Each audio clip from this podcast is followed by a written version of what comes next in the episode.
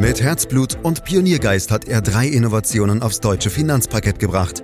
Dabei treibt ihn stets eine Frage. Wie können wir die Menschen in Deutschland zu besseren Anlegern machen?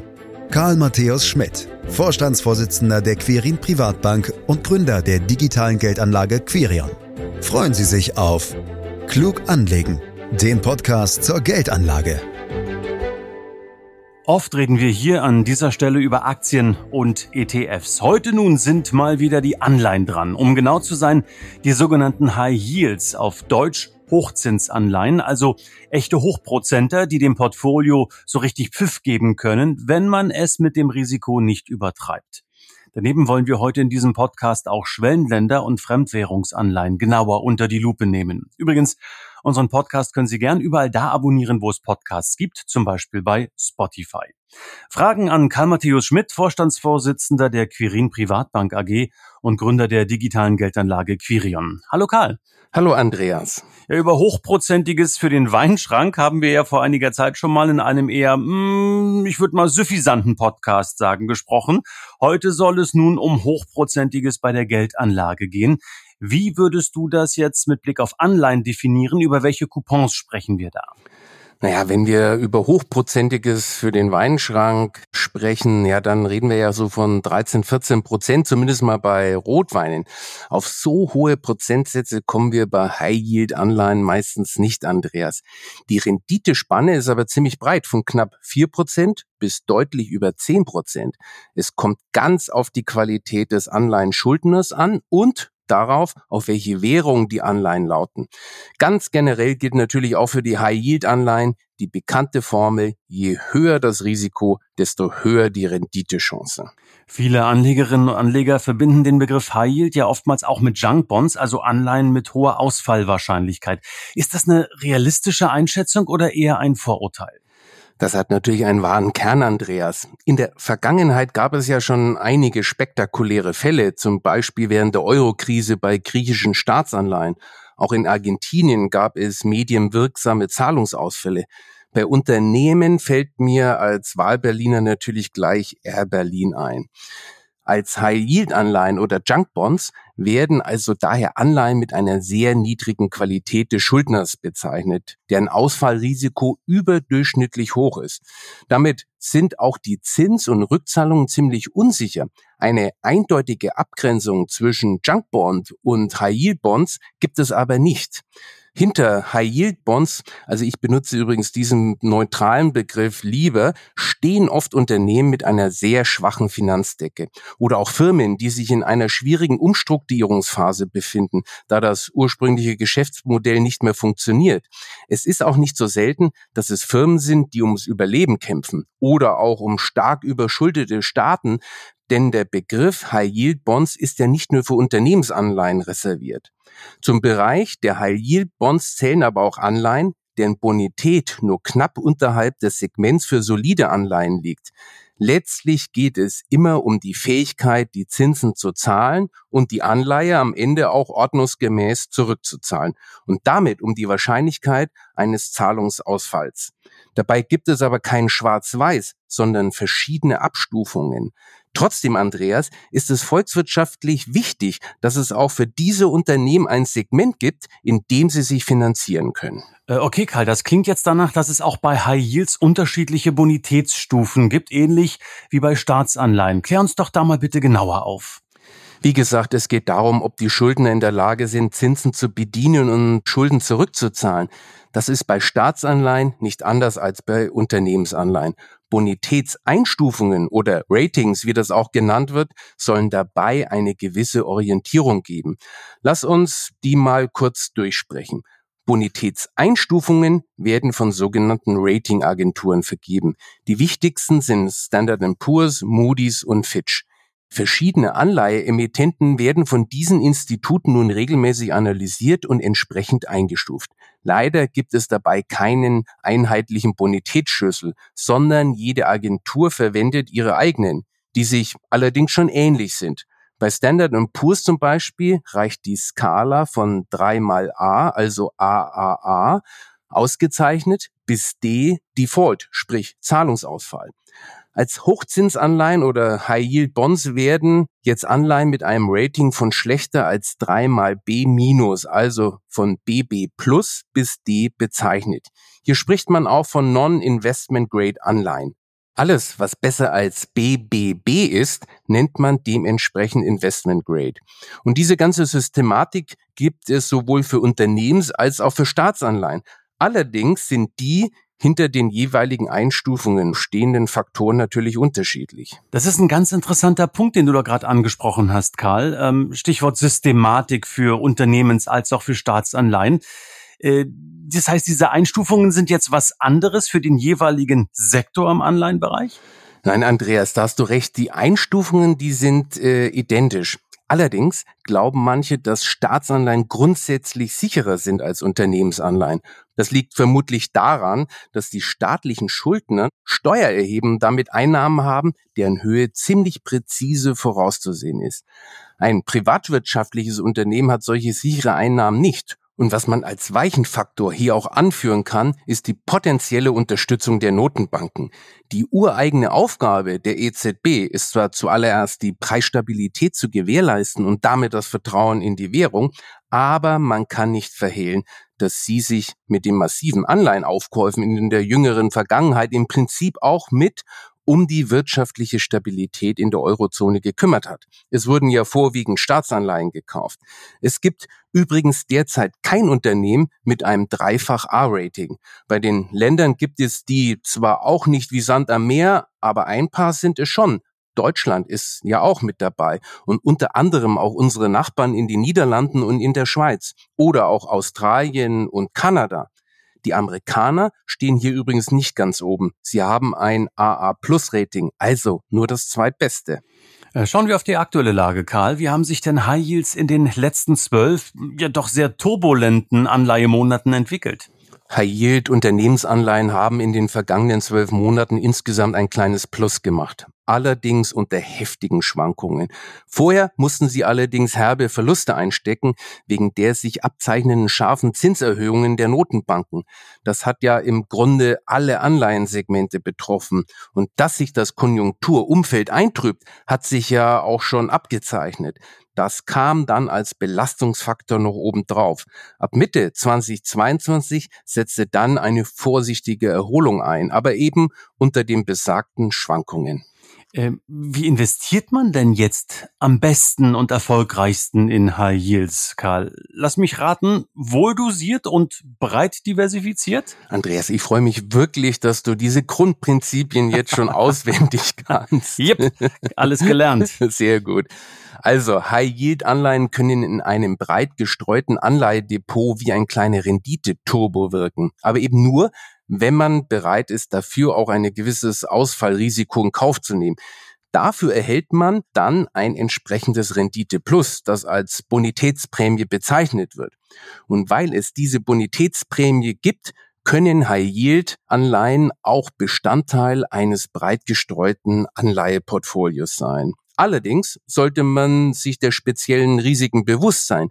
Den Schwerpunkt in einem Anleiheninvestment sollte aber immer solide und tendenziell eher kurzlaufende Staats- und Unternehmensanleihen sein, die mindestens über ein dreimal B-Plus-Rating verfügen.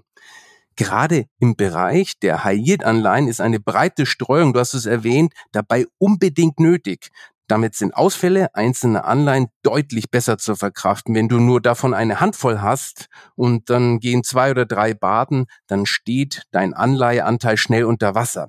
Es wird dich nicht wundern, dass es am Ende auch bei den High Yields auf eine breit gestreute ETF-Anlage rausläuft. Ja, in der Tat wundert mich nicht. Also am besten High Yield ETF. Lass uns die Hörerinnen und Hörer da nochmal genau mitnehmen, wenn ich dich bitten darf, Karl. Fass bitte nochmal kurz zusammen. Was ist jetzt ein High Yield ETF und wie funktionieren diese Konstrukte? Wir haben ja gerade darüber gesprochen, dass eine breite Streuung bei High-Yield-Anleihen genauso wichtig ist wie zum Beispiel bei Aktien. Und in der Hinsicht sind ETFs nun mal unschlagbar. Damit kannst du am besten streuen, sowohl über verschiedene Branchen hinweg als auch international. High-Yield-ETFs funktionieren im Grunde genommen wie Aktien-ETFs. Sie investieren in Anleiheindizes, die eine Vielzahl unterschiedlicher High-Yield-Anleihen beinhalten, nicht selten über 1000 und deren Kursentwicklung widerspiegeln. Die Zinsen, die laufend bezahlt werden, werden dabei natürlich berücksichtigt. Ein weiterer Vorteil sind, wie immer bei ETFs, die laufenden Kosten. Da bewegst du dich meistens im Bereich von 0,5 Prozent im Jahr wogegen du bei aktiven Fonds schnell auf das Doppelte oder Dreifache kommst. Ich habe eingangs versprochen, Karl, dass wir auch Schwellenländer sowie Fremdwährungsanleihen genauer unter die Lupe nehmen wollen. Das möchte ich jetzt gerne auch tun. Deshalb zunächst mal zum Verständnis. Sind Schwellenländeranleihen nicht automatisch Fremdwährungsanleihen, da sie ja beispielsweise in brasilianischen Real, südafrikanischen Rand oder auch chinesischen Renminbi notieren?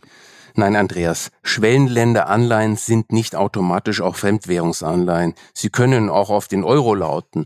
Viele Schwellenländeranleihen sind allerdings in Fremdwährung begeben, vorzugsweise in US-Dollar oder auf die Lokalwährung.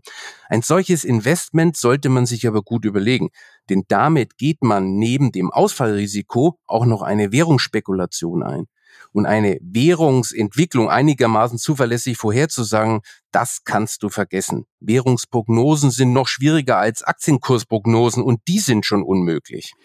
Auf welche Parameter und Kriterien sollte man denn bei Bonds aus Schwellenländern achten? Konzentrieren wir uns doch mal vielleicht lieber darauf. Und eben halt auch egal, ob sie nun in Euro oder landeseigenen Währungen notieren. Da sind wir wieder beim grundsätzlichen Zusammenhang von Rendite und Risiko. Der gilt auch für Schwellenländeranleihen. Je mehr Rendite draufsteht, desto mehr Risiko ist auch drin. Anleihen aus Schwellenländern sind grundsätzlich hochriskante Investments. Die politischen und wirtschaftlichen Perspektiven dieser Länder sind kaum kalkulierbar. Das heißt, es kann durchaus mal vorkommen, dass man seine Zinsen nicht regelmäßig bekommt oder dass es keine ordnungsgemäße Rückzahlung bei Fälligkeiten gibt.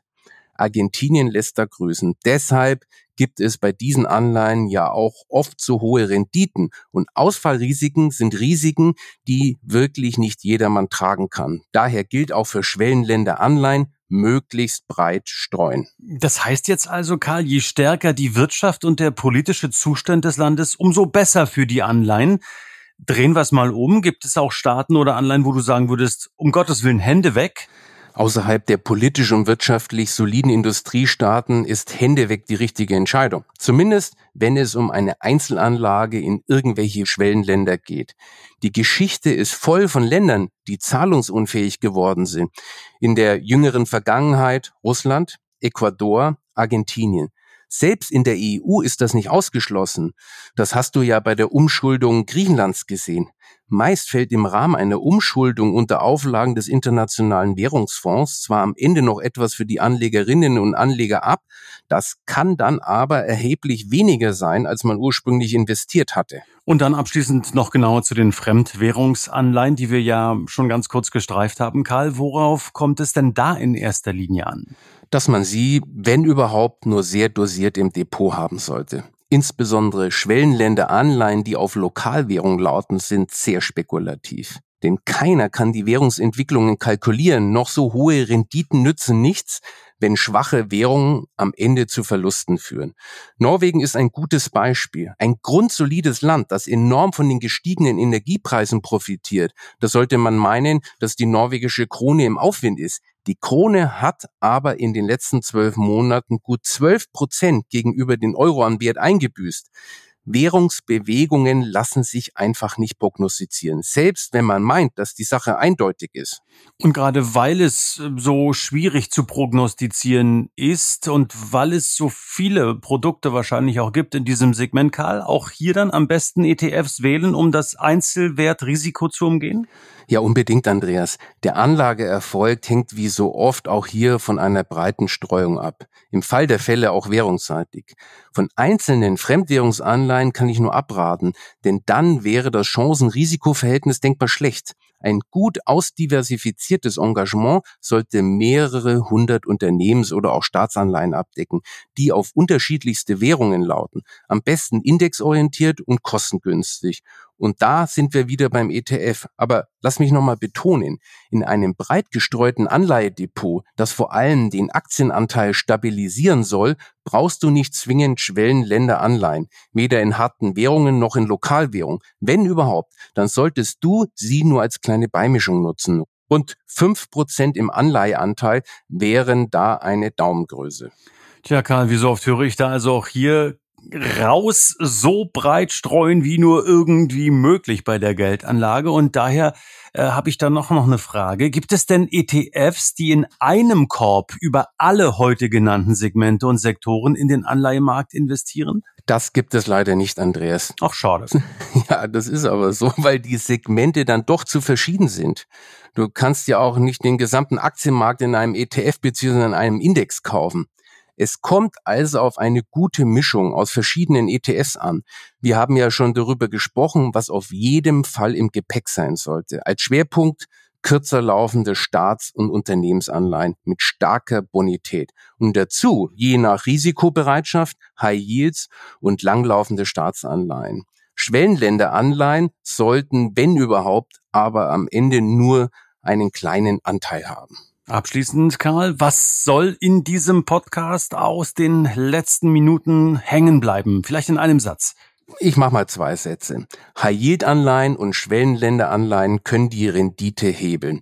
Wegen der erhöhten Risiken aber bitte nur wohldosiert und möglichst breit gestreut mit ETFs. Na klar, was sonst und diese zwei Sätze statt einem seien dir absolut gestattet. Lieber Karl Matthäus Schmidt, herzlichen Dank für diesen Podcast, der jeden Freitag erscheint. Meine Damen, meine Herren, den Sie am besten abonnieren können, um keine Folge zu verpassen oder noch besser, teilen Sie klug anlegen mit Ihren Freunden und Bekannten, denen das Wissen ganz sicher auch weiterhelfen kann.